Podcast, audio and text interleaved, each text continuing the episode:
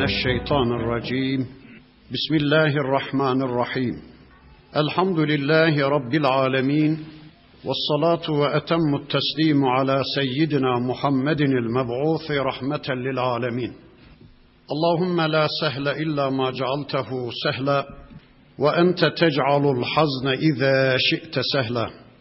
اللهم علمنا ما ينفعنا وانفعنا بما علمتنا وزدنا علما برحمتك يا أرحم الراحمين. أما بعد بسم الله الرحمن الرحيم. فتعالى الله الملك الحق ولا تعجل بالقرآن من قبل أن يقضى إليك وحيه. وقل رب زدني علما. إلى آخر الآيات. Sadakallahul azim. Taha suresi ayet 114 ve devamı. Gerçek melik olan Allah çok yücedir. Gerçek malik olan Allah yüceler yücesidir. Melik Allah'tır. Malik Allah'tır. Ve Allah'ın verdiklerinin dışında hiç kimse bir şeye malik değildir. Allah mülkünü dilediklerine verir. Dilediklerinde dilediklerinden de zorla çekip alır. Allah yücedir. Allah üstündür. Allah'ın üstün kıldıkları da üstündür. Allah'ın alçalttıkları da alçaktır. İşte Mısır'da Musa Aleyhisselam'ı, Harun Aleyhisselam'ı, onlarla birlikte olan Müslümanları üstün kılmış Rabbimiz Firavun oğullarını alçaltmış, burunlarını yere sürtmüştür. Mekke'de Muhammed Aleyhisselam'ı onunla birlikte olan bir avuç Müslümanı üstün kılmış, aziz kılmış, Mekke müşriklerini, İslam düşmanlarını da zelil kılmıştır. Kıyamete kadar Müslümanlara izzet ve şeref verecek, Müslümanları üstün, İslam düşmanlarını da zelil kılacak olan, boyunlarını kıracak, burunlarını yere sürtecek olan da Allah'tır. وَلَا تَعْجَلْ بِالْقُرْآنِ min qabli en yukza ileyke vahyuhu. Ey peygamberim, Kur'an sana vahyolunurken acele etme. Nötr bir vaziyette dinle. Ve kur Rabbi zidni ilma. De ki ya Rabbi benim ilmimi artır. Ya Rabbi benim vahiy ilmimi artır diye bana dua et ey peygamberim. Kur'an-ı Kerim'de ilk gelen surelerde bu tür uyarıları görüyoruz sevgili peygamberimize. Cebrail aleyhisselam peygamber efendimize vahyi aktarırken Allah'ın Resulü bu ayetleri bir an önce ezberleyeyim de çevremdeki insanlara duyurayım düşüncesiyle nötr vaziyetini bozuyordu. Dilini hareket ettirmeye başlıyordu da bakın Rabbimiz buyuruyor ki ey peygamberim Cebrail sana vahyi aktarırken nötr bir vaziyette bekle, acele acele dilini hareket ettirme. Benim elçim Cebrail bu Kur'an'ı senin kafana öyle bir kazıyacak ki, benim elçim Cebrail aleyhisselam bu ayetleri senin zihnine öyle bir nakşedecek ki, sen bir daha asla unutmayacaksın. Ey peygamberim, bu ayetleri ezberleme gibi bir sorumluluğun yoktur senin nötr vaziyetini bozup da ezberleyeceğim diye bir gayretin içine girme. Sen sadece dinle ve de ki ya Rabbi benim ilmimi artır. Peki bu ayet bize ne dedi? Bu ayet bize de bakın şunları söyledi.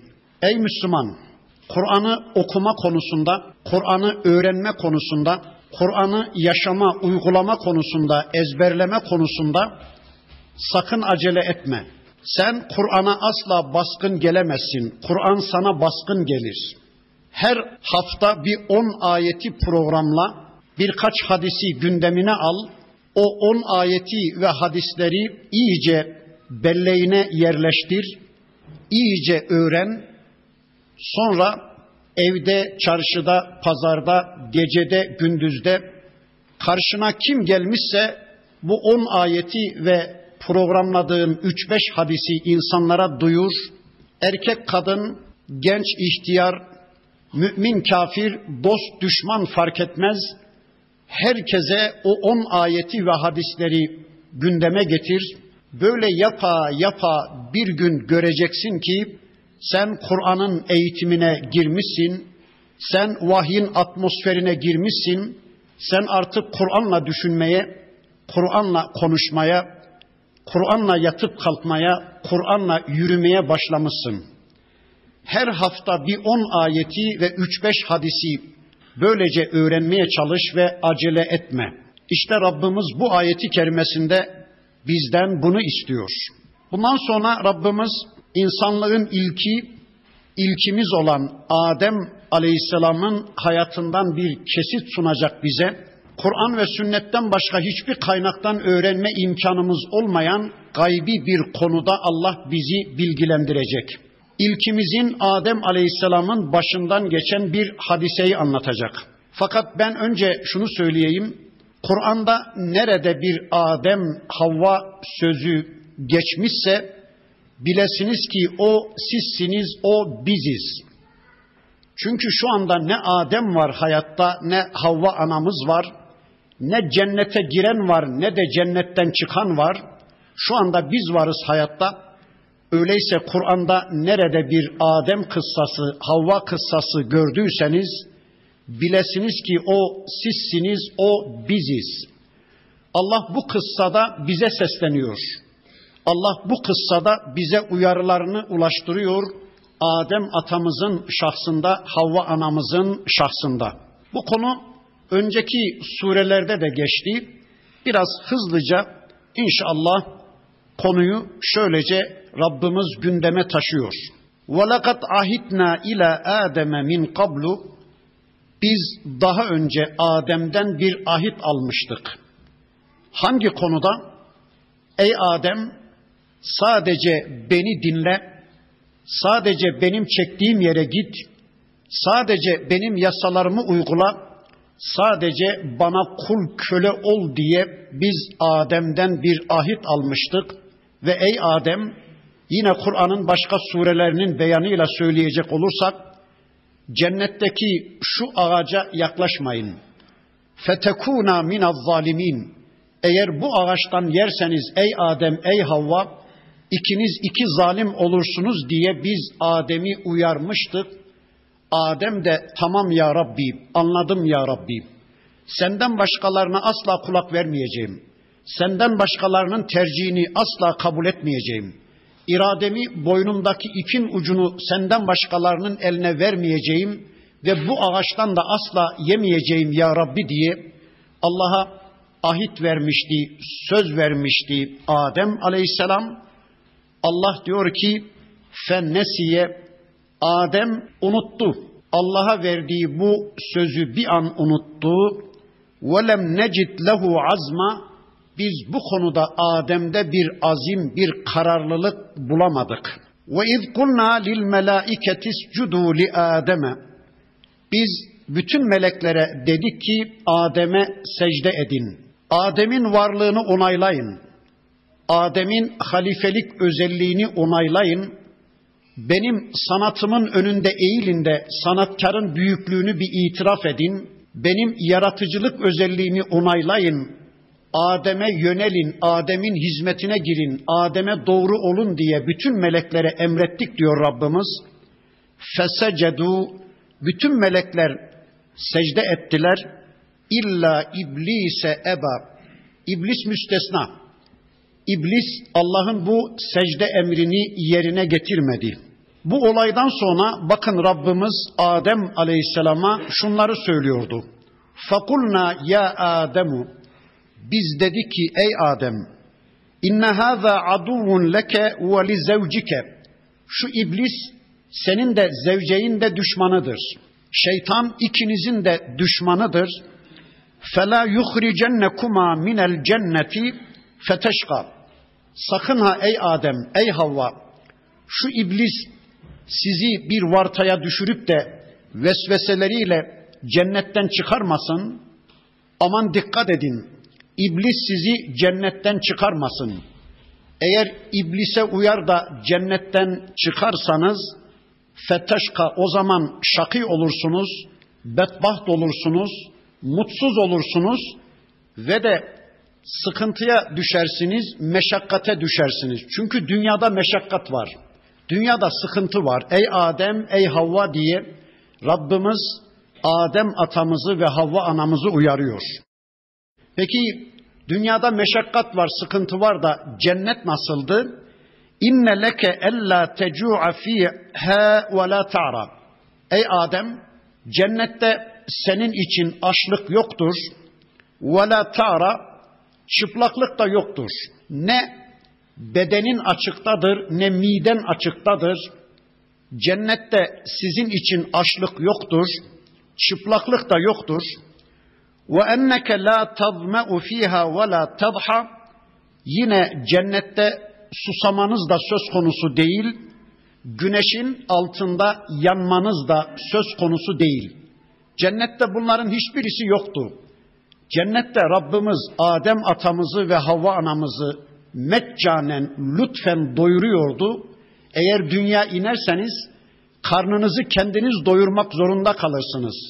Karnınızı doyurabilmek için ekip dikmek, çalışıp çabalamak zorunda kalırsınız. Ey Adem, ey Havva, bir de cennette çıplaklık da yok. Allah insanın yaratılışıyla birlikte elbiseyi de indirmiş. Allah elbiseyi insanın fıtratıyla özdeşleştirmiş. Yani elbise insanın sonradan kazandığı bir artı değer değildir. İnsanın yaratılışıyla birlikte Rabbimiz elbiseyi de yaratmış. Cennette meccanen lütfen Rabbimiz elbiseyi de onlara lütfetmiş. Ey Adem, ey Havva eğer cennetten yeryüzüne inerseniz elbiseyi de kendiniz dikmek zorunda kalırsınız. Kendiniz elbise satın almak zorunda kalırsınız. Yine susuzluk ihtiyacınızı gidermek için çalışıp çabalamak zorunda kalırsınız. Güneşin altında da yanmak zorunda kalırsınız. Yani barınma ihtiyacınızı, ev ihtiyacınızı kendiniz temin etmek zorunda kalırsınız. Halbuki cennette bunların hepsini Rabbimiz onlara meccanen sağlayıvermişti. İşte Rabbimiz Adem atamızı böylece uyardı. Aslında şu anda Allah bizi uyarıyor. Bizler şu anda cennette değiliz ama cennet yolundayız. Cennete gitme kavgası içindeyiz ya. Bakın Allah bu ve benzeri ayetleriyle bize diyor ki: Ey kullarım, şeytan sizin apaçık düşmanınızdır. Aman onun vartalarına gelip de onun vesveselerine kapılıp da cennet yolunuzu kaybetmeyin. Cennete giderseniz bu nimetlerin tümünü Allah size meccanen hazırlayıverdi. Kaybederseniz cehennemde bunların hiçbirisini bulamayacaksınız diye aslında şu anda bu ayetiyle Rabbimiz bizi uyarıyor. Bakın Adem atamızı uyardı Rabbimiz ve daha önceki surelerden öğrendiğimize göre secdeyi terk ettikten sonra şeytan Allah'tan bir dilekte bulunmuştu. Demişti ki ya Rabbi ne olur beni bağış gününe kadar öldürme, beni cezalandırma. Kıyamet gününe kadar bana mühlet tanı, ben Adem'i ve onun çocuklarını saptırayım demişti. Allah da buyurdu ki hadi sana izin verdim dedi. Allah'tan bu izni kopardıktan sonra bakın şeytan ilk deneyimini, ilk saptırma deneyimini Adem atamız ve Havva anamızın şahsında uygulamak üzere harekete geçti. Fevesvese ileyhi şeytanu şeytan Adem'e vesvese verdi. Kale dedi ki ya Ademu ey Adem hel edulluke ala şeceratil huldi ben size ölümsüzlük ağacını tarif edeyim mi? Sonsuzluk ağacına sizi delalet edeyim mi? Sizi ölümsüzlük ağacına davet edeyim mi? Ve mulkin la yebla bir de son bulmayacak, ölmeyecek, yok olmayacak, solmayacak bir mülkü size delalet edeyim mi? Bir saltanatı size göstereyim mi? Ey Adem, ey Havva, şu ağaç var ya, şu ağaçtan yerseniz ikiniz ebediyen yaşayacaksınız. Size asla ölüm gelmeyecek, Asla ölüm acısını tatmayacaksınız. Bir de eğer bu ağaçtan yerseniz ebedi bir mülkün sahibi olacaksınız. İstediğiniz her şeyi elde etme imkanına, arzu ettiğiniz her şeye ulaşma imkanına sahip olacaksınız. Bitmeyen, tükenmeyen, sonu gelmeyen mülkün ve saltanatın sahibi olacaksınız. Bakın Rabbimiz cennette bir ağacı yasaklamıştı. Ey Adem, ey Havva, dilediğiniz meyveden yiyin için ama şu ağaca yaklaşmayın, şu ağaca dokunmayın diye bir ağacı yasaklamıştı. Cennette Adem atamız ve Havva anamızın hayatında bir yasak vardı. Çünkü yasak iradenin gelişmesine hizmet eder. Yasak insan iradesinin yeşermesine sebep olur. Mesela bir evde bir çocuk istediği her şey yapabiliyor. Onun hayatında hiç yasak konmamışsa o çocuğun iradesi gelişmez. İradenin yeşermesi, iradenin gelişmesi için insan hayatında bir yasağa ihtiyaç vardı. Bakın Rabbimiz demişti ki ey Adem, ey Havva şu ağaca dokunmayın. İblis geldi dedi ki ey Adem, ey Havva bu ağacı Allah size niye yasakladı biliyor musunuz? Bilmiyoruz dedi Adem aleyhisselam. Yasaksa yasaktır dedi. Şeytan bir yorum getirdi. Bakın dedi ki ey Adem, ey Havva eğer bu ağaçtan yerseniz size hiç ölüm gelmeyecek, ebediyen yaşayacaksınız. Bu ağaç sonsuzluk ağacıdır. Bir de istediğiniz her şeyi yapabilecek, arzu ettiğiniz her şeye ulaşabilecek bir noktaya geleceksiniz. Bitmeyen, tükenmeyen nimetlerin ve saltanatın sahibi olacaksınız dedi. Böylece atamız Adem'in en zayıf yerinden vurdu. Çünkü fıtraten herkes ölümü sevmez. Herkes ebediyen yaşamak ister ya, herkes istediği her şeye bu dünyada ulaşmak ister ya, arzu ettiği her şeyi elde etmek ister ya, kim istemez ki bunu?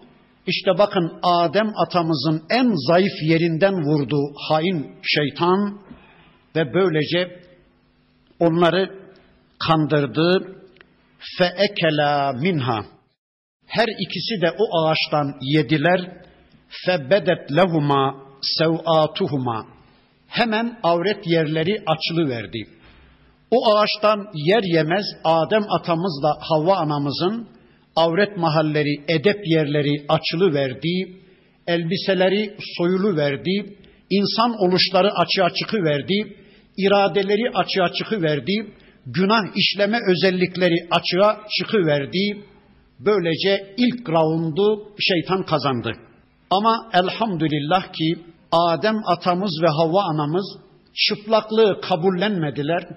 O durumu özümsemediler. Bakın Allah diyor ki ve tafika yaksıfani aleyhima min varakil cenneti.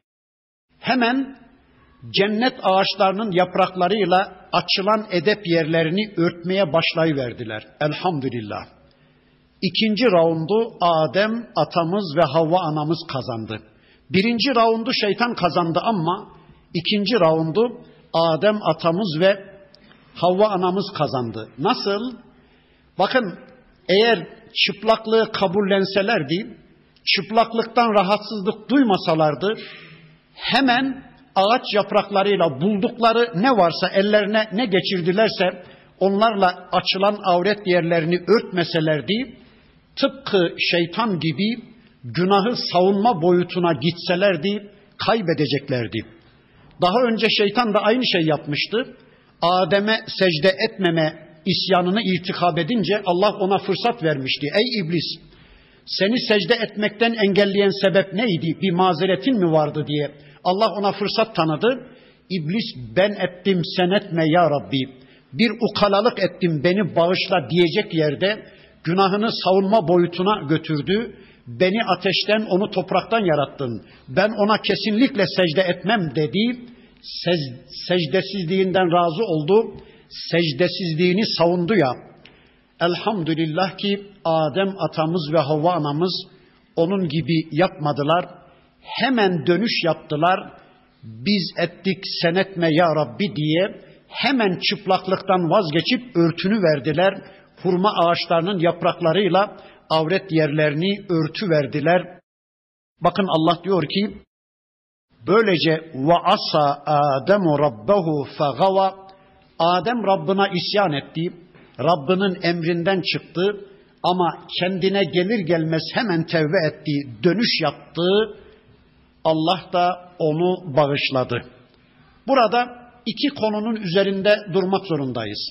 İki soru soralım. Birincisi acaba Adem atamızla Havva anamız edep yerleri açılınca örtünmeleri gerektiğini nereden bildiler? Kafirler, zalimler diyorlar ki aslında kadınları serbest bıraksak hiçbir kadın örtünmek istemez. Babaları zorlamasa, kocaları baskı yapmasa, Kur'an kurslarında, imam hatiplerde, medreselerde onlara örtünmeleri gerektiğine dair bir eğitim ulaştırılmasa aslında hiçbir kadın örtünmez diyorlar. Yalan söylüyor hainler. Bakın şu soruyu soralım. Peki Adem atamızın, Havva anamızın babası anası kimdi ki onlara örtünün demişti? Yok. Peki hangi kursa gittiler onlar? Hangi imam hatipten mezun oldular? Hangi medresede okudular? Yani onlara örtünün diye kim eğitim ulaştırdı? Hayır, çevrelerinde hiç kimse yoktu. Öyleyse anlıyoruz ki örtünmek fıtridir. Utanma duygusu doğuştan bizim fıtratımızın içine konmuştur. Yani yeryüzünün en fahişe bir kadınını şuraya getirip soysanız o bile utanacaktır. Çünkü utanma duygusu, haya duygusu insanın fıtratında, mayasında olan bir gerçektir. Dışarıdan hiçbir baskı yapılmasa da, hiç kimse ona örtünmesi gerektiği konusunda bir eğitim ulaştırmasa da, her kadın, her erkek örtünmek zorundadır. İkinci soruyu soralım. Acaba Adem atamızla Havva anamız kimden utandılar? Niye örtündüler? Çevrelerinde kim vardı kendilerini gören? Hiç kimse yoktu. Bir karı, bir koca, başka hiç kimse yoktu çevrelerinde. Ama Peygamber Efendimizin bir hadisinin beyanıyla söyleyecek olursak, insanın iki çevresi var. İnsanın bir bedensel, fiziksel, maddi çevresi var. Bir de insanın ruhsal, manevi çevresi var. İnsan iki şeyden meydana gelmiştir. Bir, çamurdan meydana gelen bedenimiz, bir de Allah'tan gelen ruhumuz. İnsan ne materyalistlerin iddia ettiği gibi sadece maddeden, fizikten ibarettir. Yahudilerin iddia ettiği gibi ne de Hristiyanların iddia ettiği gibi insan sadece ruhtan ibarettir. Öyle değil. İnsan ruhla bedenin bileşkesidir. Ruhla bedene birlikte insan denir. Dolayısıyla insanın iki çevresi vardır.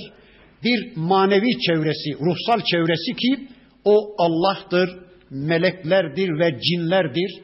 Bir de maddi çevresi, fiziğinin çevresi vardır ki işte çevremizde ne varsa bunların hepsi bizim maddi çevremizdir. Öyleyse insan birinci olarak manevi çevresinden utanacak, ruhunun çevresi olan Allah'tan, meleklerden ve cinlerden utanacak, bir de maddi çevresi olan kendisini gören işte insandı, suydu, mikrofondu, kitaptı, ağaçtı, bitkiydi, taştı, topraktı, onlardan utanacak. Bakın maddi ve manevi çevrelerinin bilincinde olan Adem ile Havva anamız hemen örtündüler. Sonra yine kitabımızın bir başka suresinin beyanıyla Cenab-ı Hakk'a dönüş yaptılar, tevbe ettiler. Dediler ki Araf suresinin beyanıyla Rabbena zalemna enfusena Ya Rabbi biz nefislerimize zulmettik. Biz olmamamız gereken bir yerde olduk. Biz bulunmamamız gereken bir yerde bulunduk. Olmamız gereken yerde olamadık. Dinlemememiz gereken iblisi dinledik. Dinlememiz gereken seni dinlemedik ya Rabbi. Biz nefislerimize zulmettik. Ve in lem tağfir lena ve terhamna lenekunenne minel hasirin. Ya Rabbi eğer bizi bağışlamaz, bizi yarlıgamazsan biz dünyamızı da ukbamızı da kaybedenlerden oluruz diye hemen dönüş yaptılar, kıblelerini değiştirdiler. Allah da onları affetti. ثُمَّ اشْتَبَاهُ رَبُّهُ Rabbı onu seçti, seçilmişlerden kıldı, elçilerden kıldı. فَتَابَ aleyhi onun tevbesini kabul etti ve heda ve onu dost doğru yoluna hidayet etti. Adem atamızı affetmekle birlikte Rabbimiz hem de onu kendi ailesine, kendi çocuklarına elçi yaptı. Öyleyse bir Müslüman bir gaflet neticesi bir anda nefsine uyabilir, şeytanın vartalarıyla bir günah işleyebilir. İnsanız nihayet. İlk raundu kaybedip şeytana verdik. Hemen düşer düşmez kendimize gelir gelmez doğrulup ben ettim sen etme ya Rabbi diye tevbe edersek bir dönüş yaparsak Rabbimiz bizi de bağışlayacaktır. Zaten Adem atamızın bu bölümdeki kıssasının bize anlatımının sebebi de budur. İşte atanız Adem böylece bir vartaya düştü ama sonradan tevbe etti. Ben onların tevbesini kabul ettim. Kıyamete kadar siz de bu düşman şeytanla karşı karşıyasınız. Birinci raundu kaybetseniz bile günahı kabullenmeyin, günahtan rahatsız olmayacak bir noktaya gelmeyin.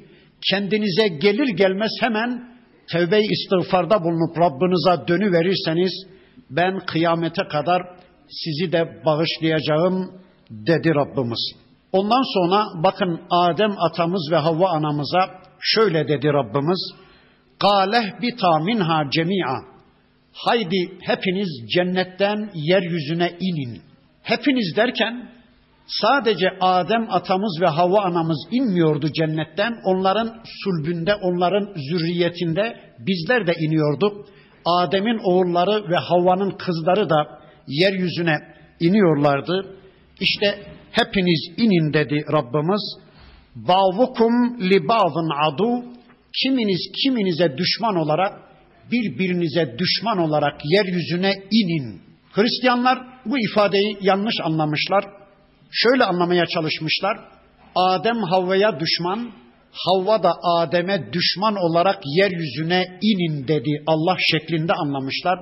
Böylece Adem'i Havva'ya, Havva'yı da Adem'e düşman yapmaya çalışmışlar. Halbuki öyle bir şey yok. Adem Aleyhisselam Havva anamız yeryüzüne indikten sonra birbirlerine düşmanca bir tavır takındıklarına, küstüklerine ayrı yaşadıklarına dair hiçbir rivayet yoktur. Burada anlatılan o değildir. Burada anlatılan şudur. Adem iblise düşman, iblis Adem'e düşman. İblis Adem'in oğullarına düşman, Adem'in oğulları iblise düşman. İblis Havva'ya düşman, Havva iblise düşman. Havva'nın kızları iblise düşman, iblis Havva'nın kızlarına düşman. İblis safında yer alan kafirler, müşrikler, Adem safında yer alan müminlere düşman. Adem safında yer alan müminler iblis safındaki kafirlere, müşriklere düşman. İşte yeryüzünde böyle düşmanlıklar şu anda var ya, işte Allah diyor ki birbirinize düşman olarak inin yeryüzüne. Bakın bu hadiseden sonra yeryüzünde kıyamete kadar bitmeyecek bir savaşın ilk kıvılcımları tutuşturulmuş oluyordu. Kıyamete kadar bir savaş olacak yeryüzünde bu savaşın da iki cephesi olacak. Bir iblis cephesi, bir de Adem cephesi. Bir secdeliler cephesi, bir de secdesizler cephesi. Bir namazlılar cephesi, bir de namazsızlar cephesi. Bir iman cephesi, bir küfür cephesi, bir hidayet cephesi, bir dalalet cephesi, bir iman cephesi, bir küfür cephesi. Yani şeytan safında yer alan secdesizlerle, kafirlerle Adem safında yer alan Allah'a kulluğun temsilcisi olan Adem safında yer alan müminlerin cephesi, Allah'a isyanın temsilcisi olan iblis safında yer alan kafirlerin cephesi. İşte kıyamete kadar yeryüzünde bitmeyecek bir savaş başlıyordu. Bunu şuradan çıkarıyoruz. Ne demişti iblis? Önceki surelerde anlattı Rabbimiz. Ya Rabbi kıyamet gününe kadar, bazı gününe kadar bana izin ver. Ben Adem'i ve kullarını saptırayım. Allah da izin verdi. Böylece bu ifadeden anlıyoruz ki kıyamet gününe kadar iblis Müslümanlarla asla barış masasına oturmayacak. Bu gerçeği iyi bir anlayalım. Bakın kıyamet gününe kadar iblis iman cephesiyle asla bir barışa oturmayacak. Dolayısıyla iblisin safında yer alan şu andaki kafirler ve müşrikler Adem'in safında yer alan Müslümanlarla kıyamete kadar bir barış masasına oturmayacaklar. İşte şu anda barıştan söz ediyorlar. Bir türlü barış gerçekleşmiyor. Bu kafirlerin, bu yeryüzü müstekbirlerinin barıştan söz edişleri bile Müslüman kanı dökmeye matuftur. Bir türlü Müslüman kanı içmeye doymadılar ve kesinlikle bilesiniz ki kıyamete kadar bu savaş bitmeyecek. Aldanmayın, aldanmayın. Barış teranelerine sakın aldanmayın. Eğer Müslümanlar ceplerindeki bıçaklarına varıncaya kadar terki silah etseler, boyunlarını uzatıp deseler ki ey kafirler biz artık barıştan yanayız. Biz bundan böyle savaşmayacağız diye teslim olsalar o kafirler o Müslümanların başlarını boyunlarını birer birer kesip de son Müslümanı öldürünceye kadar kesinlikle barışa yanaşmayacaklar. Çünkü iblis kıyamete kadar izin aldı ya Allah'tan. Allah da izin verdi ya. İblis safındaki kafirler kesinlikle Adem safındaki müminlerle bir barışa yanaşmayacaklar. Sakın ha aldanmayın. Hazırlık içinde olun. Safınızı iyi belirleyin. Kimin safındasınız? İblisin safında mı, Adem'in safında mı? Secdesizlerin safında mı, secdelilerin safında mı, iman safında mı, küfür safında mı, hangi safta olduğunuzu iyi belirleyin dedi Rabbimiz. Fe imma ye'tiyennekum minni huden Bundan sonra artık yeryüzüne peyderpey kitaplar inecek, elçiler gönderecek Rabbimiz. Bakın diyor ki sizden her kime benim hidayetim ulaşmışsa benim hidayet rehberlerim, elçilerim ve kitaplarım sizden her kime ulaşmışsa femenitteba'a hudaye kim benim hidayet hediyeme tabi olmuş, kim benim kitaplarıma iman etmiş, kim benim elçilerim rehberliğinde bir hayata yönelmişse fela yadillu ve la yeşka onlar asla sapmayacaklar, sapıtmayacaklar, yanılmayacaklar ve de meşakkate düşmeyecekler, bedbaht olmayacaklar, kem talih olmayacaklar, eşkıya olmayacaklar. Ama وَمَنْ أَعْرَضَ عَنْ zikri Kim de benim zikrimden yüz çevirirse, kim de benim kitabımdan uzak bir hayat yaşarsa, kim de benim peygamberimi reddederek, benim peygamberimden habersiz bir hayat yaşamaya yönelirse, fe inne lehu maişeten zanka. Bilesiniz ki onun için yeryüzünde bir geçim darlığı vardır, bir sıkıntılı hayat vardır. Geçim darlığı denmiş ama şu anda bakıyoruz ki kitaptan ve peygamberden uzak yaşayan nice kafirler görüyoruz ki son derece zenginler, mal mülk sahipleri, ekonomik ve siyasal gücün sahipleri, imkan fırsat sahipleri ama şunu da söyleyelim, nice milyarların içinde insan görüyoruz ki, nice tır, trilyonların içinde insan görüyoruz ki, yine de aç ve bilaç bir biçimde dünya köle olmuş, namazsız, niyazsız, İslam'dan habersiz koşturuyorlar. Yine dar bir geçimliğin içindeler ama şu biraz daha güzel ifade eder bu ayeti. Onlar için yeryüzünde sıkıntılı bir hayat vardır. Stresli, bunalımlı bir hayat vardır. İşte şu anda kafirler gerçekten yeryüzünde sıkıntılı bir hayat yaşıyorlar. Bunalımlı bir hayat yaşıyorlar. Altından kaçırdıkları kadınlarıyla, üstünden kaçırdıkları erkekleriyle, birbirlerine yaptıkları zulümleriyle gerçekten son derece huzursuz, son derece sıkıntılı bir hayat yaşıyorlar. Ve nahşuruhu yevmel kıyameti ama bir de biz bizim zikrimizden, bizim kitabımızdan, bizim dinimizden, bize kulluktan uzak bir hayat yaşayanları kıyamet günü ama olarak dirilteceğiz. iki gözü kör olarak haşredeceğiz. O kişi diyecek ki bakın yarın kıyamet günü Kale Rabbi lima haşarteni ama ve kad kuntu basira. Ya Rabbi ben dünyada görüyordum. Ben dünyada görüyordum iki gözüm vardı. Bu kıyamet günü, bu ahiret günü niye benim gözlerimi alıverdin? Niye beni ama haşrettin ya Rabbi diye sorunca bakın Allah böylelerine şöyle buyuracak. Kale kezalik. Evet dediğin gibi dünyada senin iki gözün vardı görüyordun ama etetke ayatuna sana bizim ayetlerimiz geldi de fenesiteha sen bizim ayetlerimizi unuttun. Allahu Ekber. Sana bizim ayetlerimiz geldi de sen bizim ayetlerimizle ilgilenmedin. Ne görsel ayetler dediğimiz göklerde ve yerde Allah'ın yarattığı binlerce ayet ve beyinatı ne de işitsel ayetler dediğimiz şu Kur'an'ın ayetleriyle ilgilenmedin. Sana bizim ayetlerimiz geldi de sen bizim ayetlerimizi unuttun. Ve kezalikel yevme tunsa bugün sen de azapların içinde unutulacaksın. Allahu Ekber. Ya Rabbi sen bizi koru.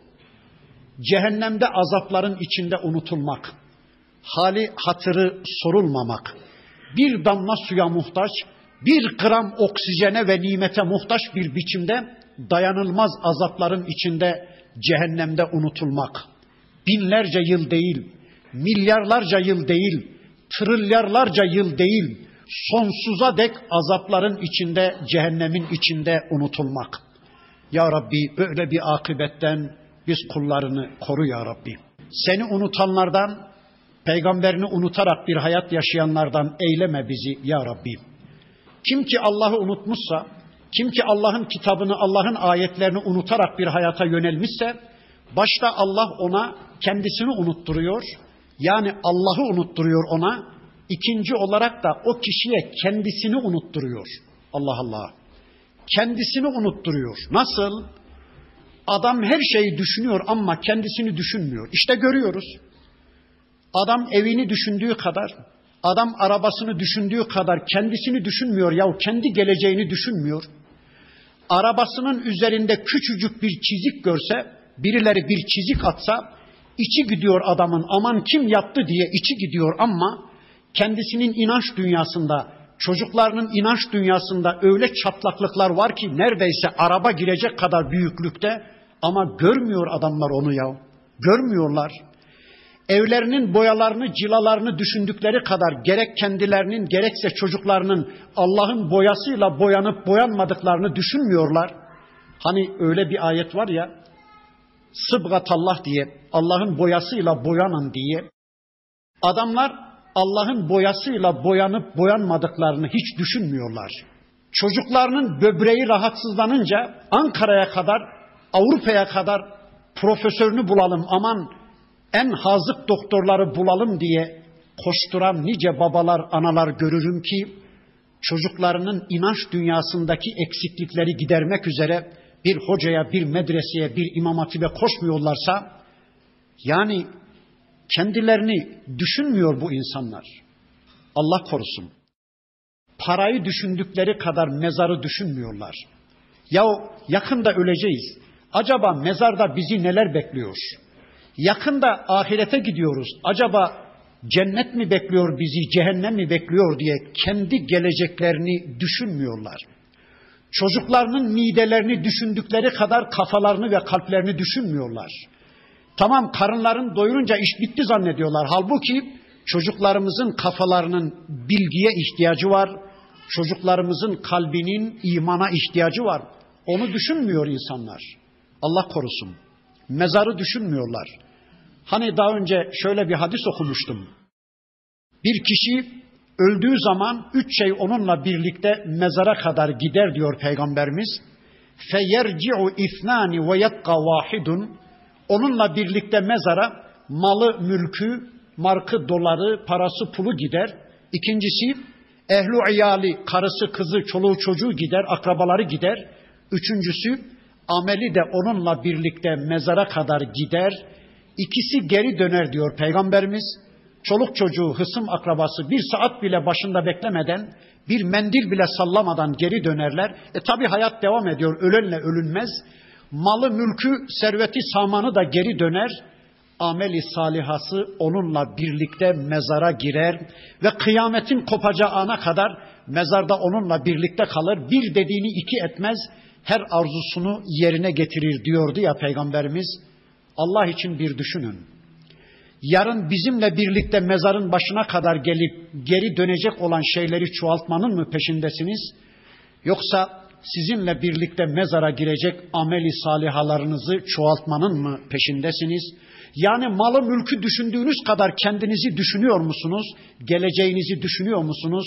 Allah için onu bir daha düşünün. Evet, bu dünyada Allah'ı unutarak bir hayat yaşayanlar orada unutulacaklar cehennem azabının içinde. Ve kezalike nedzi men esrafe yu'min bi ayati rabbih.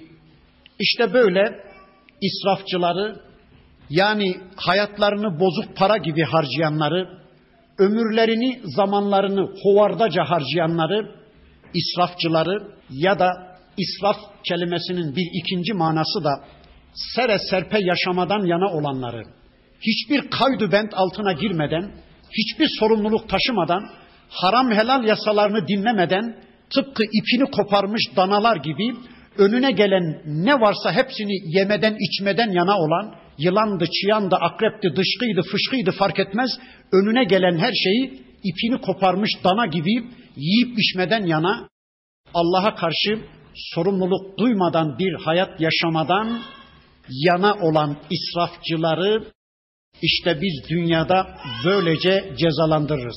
Ve la azabul ahireti eşeddu ve abqa.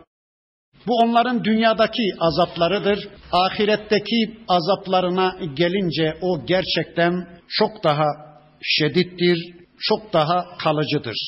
Efelem yehdi lehum kem ehlekna qablahum minel kuruni yemşune fi mesakinihim. Şimdi bu kadar ayet bu kafirleri, bu zalimleri adam etmeye yetmedi. Peki şunu da mı düşünmüyor bu insanlar diye bakın Rabbimiz bizi bir hesaplaşmaya çağıracak. Şimdi sizler diyor ölmüş insanların meskenlerinde yaşıyorsunuz. Onların meskenlerinde gezip dolaşıyorsunuz. Şu anda onların eği kemiklerinin üzerinde, kafa taslarının üzerinde basıp geçiyorsunuz. Peki hiç düşünmüyor musunuz? Onlar gitti, babalarınız gitti, dedeleriniz gitti. Peki onların gittiği dünyada siz kalacak mısınız? Siz gitmeyecek misiniz? Ey kafirler, ey zalimler bunu hiç düşünmüyor musunuz? Öyle değil mi? Şu anda bizler birilerinin meskenlerinde oturuyoruz. Şu anda bizim oturduğumuz evde dün babalarımız, dedelerimiz oturuyordu. Şu anda bizim tohum attığımız tarlaya dün babalarımız, dedelerimiz tohum atıyordu. Şu anda bizim cebimizdeki paralar dün birilerinin cebindeydi. Şu anda bizim bindiğimiz arabalara dün birileri biniyordu. Şu anda bize ısı ve ışık gönderen güneş dün birilerinin hizmetindeydi. Şu anda bize yağmur gönderen bulut dün birilerine yağmur gönderiyordu. Şu anda bize bal yapı veren arı dün bir başkalarının hizmetinde değil miydi? E onların gittiği dünyada düşünmüyor musunuz? Siz ebedi mi kalacaksınız? Siz gitmeyecek misiniz? Yani bu gidenler size hiçbir şey söylemiyor mu? Gelmiyor giden, haber de gelmiyor Hiç düşünmüyor musunuz? Akıllarınızı başlarınıza almıyor musunuz? İnne fî zâlike le âyâtin li ulin nuha. Şüphesiz ki bütün bunlarda düşünen insanlar için, akıl sahibi insanlar için ibretler var, dersler var, ayetler var. Ama akıllarını peynir ekmek gibi yemiş insanlar bu kadar ayetten hiçbir şey anlamayacaklar. وَلَوْلَا kelimetun sebakat min rabbike Ey peygamberim Rabbinden daha önce verilmiş bir söz olmasaydı lekane lizamen onların defterleri şimdiye çoktan dürülmüş olurdu. Onlar şimdiye çoktan helak edilmiş olurdu. Ve ecelun musamma bir de Allah tarafından her insan için, her toplum için belirlenmiş bir süre, bir ecel olmasaydı onların defterlerini çoktan dürerdim diyor Allah. Bakın Mekke müşrikleri şunları söylüyorlardı sevgili peygamberimize. Ey Muhammed bir yıl oldu seni de Rabbini de inkar ettik. Üç yıl geçti aradan sana ve Rabbına savaş açtık. Hala senin inandığın Allah'ın bir azabını, bir gazabını göremiyoruz. Hani bir Allah'tan söz ediyordun, Allah'ın azabı var, gazabı var diyordun. Üç yıl, beş yıl oldu senin Allah'ınla ve seninle savaş içindeyiz. Allah'ın günü senin Rabbini inkar ediyoruz. E hani o Allah kendini bize niye bir göstermedi? Neden gök kubbeyi başımıza indirivermedi? Neden havamızı suyumuzu kesivermedi? Sen onu bizim külahımıza anlat ey Muhammed. Biz Allah'a da sana da iman etmiyoruz diyorlardı ya. Ya da şu anda 20. asrın yerli ve yabancı kafirleri diyorlar ki biz 70 yıldır bu ülkede İslam'ı susturduk. 70 yıldır bu ülkede İslam'ı bitirdik. Hani bu İslam'ın bir sahibi Allah vardı da niye şu ana kadar kendini bize bir göstermedi? Neden bizden bir intikam almıyor? Neden bizim önümüzü kesmiyor? Bakın böyle diyenlere diyor ki Rabbimiz, ey peygamberim benim daha önce verilmiş bir sözüm olmasaydı, ne sözü vermiş Allah? Şu sözü vermiş. Benim elçilerim bir toplumu uyarmadıkça ben o toplumu helak etmem. Benim elçilerim bir toplumu uyardıktan sonra o toplum elçilerimi açıkça reddetmedikçe ben o toplumu helak etmem. Benim elçilerimi reddettikten sonra da peş peşe ben onlara kıtlık gibi, sel felaketi gibi, deprem gibi bir takım afetler, bir takım muhtıralar, bir takım uyarıcılar göndermedikçe ben hiçbir toplumu helak etmem diye Allah bir söz vermişti ya. Bir de her bir insan için, her bir toplum için Allah belli bir ecel yasası koymuştu ya. İşte diyor ki Allah ben kendi sözümü delmek istemiyorum. Ben kendi yasamı delmek istemiyorum. Ben sözümü yemek istemiyorum ey peygamberim. Şu anda onlar yaşıyorlarsa eğer acizliğimden onlara güç yetiremediğimden değil, sözümü tutmak istediğimdendir. Ben herkese belli bir ecel yasası koydum. Ecelleri gelmeden kimseye dokunmayacağım dedim ve ben sözümü yemeyeceğim. Fasbir ala ma yekulun. Onların dediklerine sabret ey peygamberim. Ne derlerse desinler. Bihamdi rabbike kable tulu'i şemsi ve kable gurubiha. Güneşin doğmasından önce, güneşin batmasından önce Rabbini hamd ile tesbih et, namaz kıl. Ve min ana'il leyli gece vakitlerinde, gece saatlerinde fesebbih ve adrafen nahar gündüz vakitlerinde de Rabbini hamd ile tesbih et. Böylece beş vakit namazla Rabbini tesbih et ey peygamberim. Lealleke terza böylece umulur ki sen Rabbini razı etmiş olursun ya da sen Rabbin rızasına ulaşmış olursun. Rabbin senden razı olur. Beş vakit namazı Peygamber aleyhisselama emretti Rabbimiz. Sonra bakın şöyle buyurdu. وَلَا تَمُدَّنَّ عَيْنَيْكَ اِلَى مَا مَتَّعْنَا بِهِ اَزْوَاجًا مِنْهُمْ زَهْرَةَ الْحَيَاتِ الدُّنْيَا Ey peygamberim şu kafirlere, şu zalimlere dünyanın süsü ve zineti olarak, malı ve mülkü olarak verdiklerimize sakın gözünü dikme. Sakın onların ellerindekileri imrenme ey peygamberim. Sakın şu kafirlerin ve zalimlerin ellerindeki mallar, mülkler karşısında bir şahsiyet bozukluğu yaşama. Sakın bir göz kamaşıklığı yaşama ey peygamberim. Yani ya Rabbi ne oluyor? Bize vermediklerini şu zalimlere mi veriyorsun? Ya Rabbi onlara verdiğin malları, mülkleri bizden niye esirgiyorsun? Bize niye vermiyorsun? Ekonomik ve siyasal gücü bu kafirlere, zalimlere veriyorsun da biz senin dostlarından niye onları esirgiyorsun ya Rabbi diye hayıflanma ey peygamberim. Çünkü lineftinehum fihi ben o malları, mülkleri o kafirlere ve zalimlere onlar imtihanı kazandıkları için değil, onları sevdiğim için değil, onlar iyi kullar oldukları için değil, ben imtihan için, onları denemek için veriyorum ey peygamberim. Şu anda onlar imtihandalar. Kim kaybetti, kim kazandı yarın belli olacak ey peygamberim. Sakın onların elindekilere imrenme. Ve rabbike hayrun. Rabbin sana verdiği rızıklar onların ellerinde olanlardan çok daha hayırlıdır ve ekka çok daha kalıcıdır, çok daha bakidir. Allah Allah. Rabbin sana verdiği rızıklar onların ellerindekilerden çok daha hayırlıdır, çok daha bakidir. Peki ne vermişti Allah peygamberimize? Vahiy verdi, hikmet verdi, Kur'an verdi, sünnet verdi, ilim verdi, takva verdi, teslimiyet verdi, iman verdi, hidayet verdi, namaz verdi, oruç verdi, tesettür verdi, haç verdi, zekat verdi, verdi de verdi. Bakın nimet deyince biz hep para pul anlıyoruz değil mi? Rızık deyince biz hep şu anda kafirlerin ellerindekileri anlıyoruz değil mi? Meğer Allah bize ne çok nimet vermiş de haberimiz yokmuş.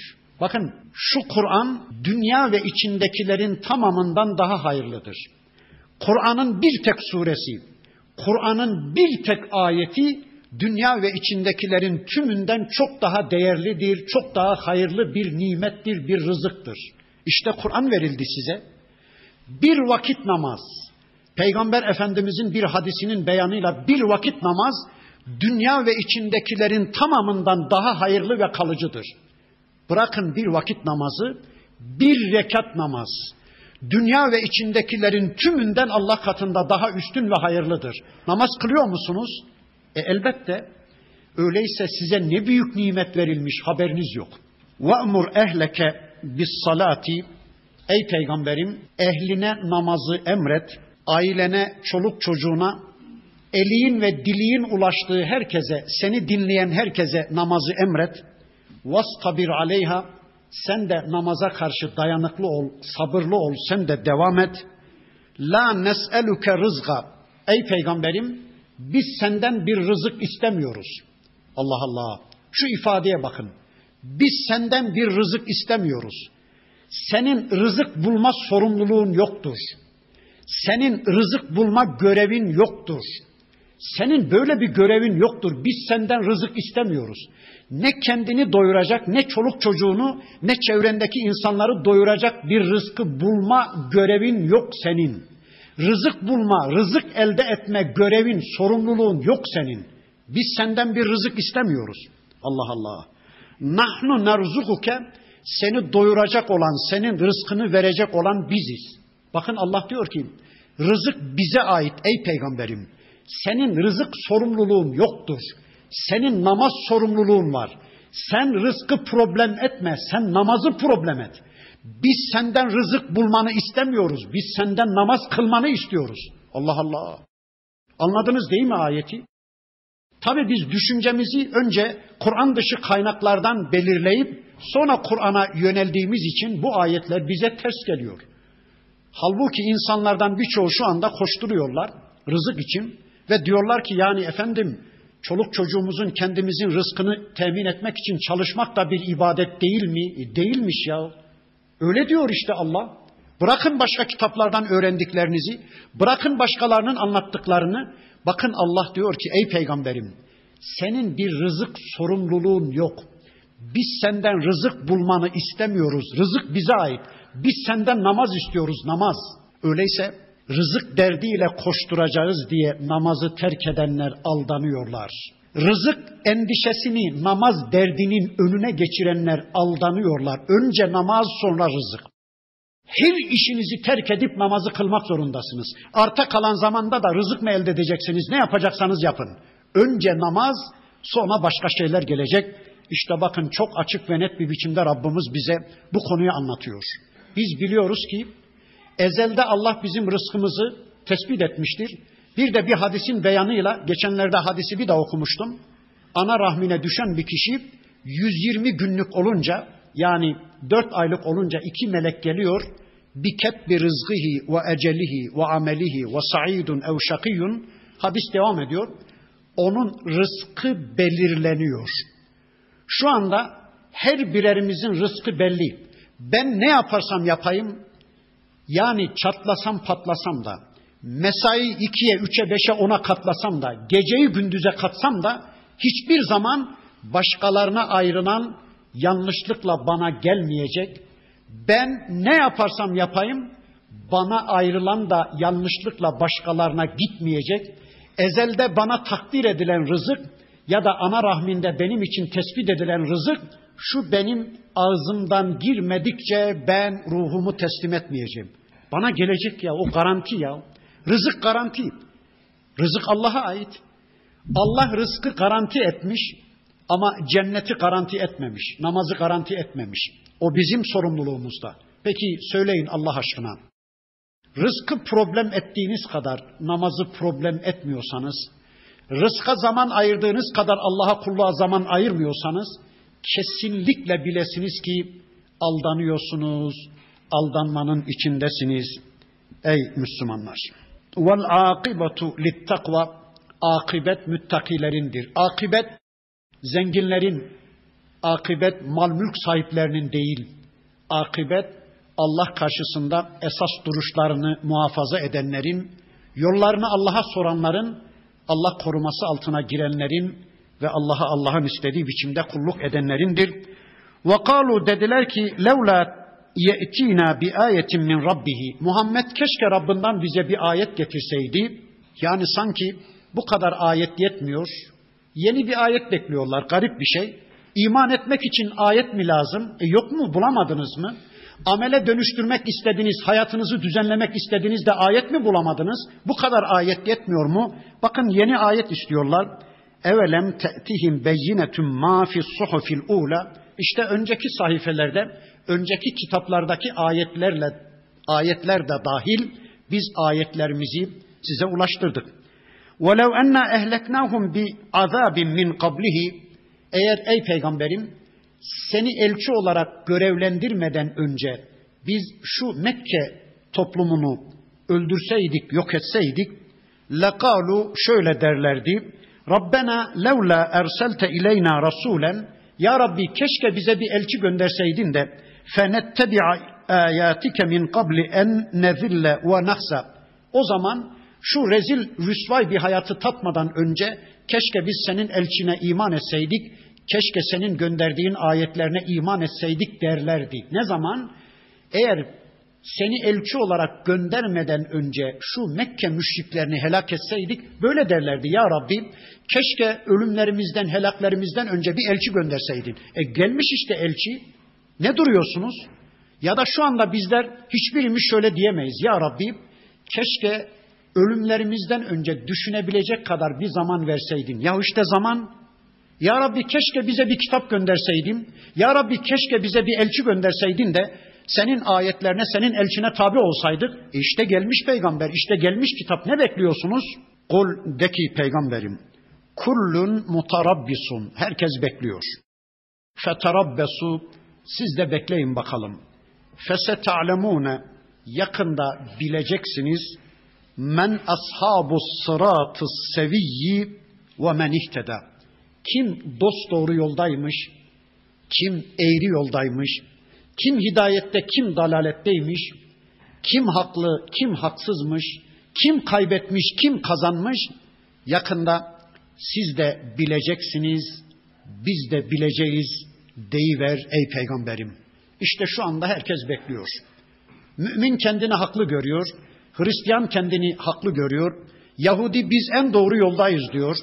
İçkiciler bizim yolumuz doğru diyor. Zinacılar bizim yolumuz doğru diyor. Herkes kendi haklılığını iddia ediyor.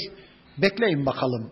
Siz de göreceksiniz biz de. Kim hakta, kim batıldaymış, kim doğruda, kim yanlıştaymış. Böylece Taha suresi de bitti elhamdülillah.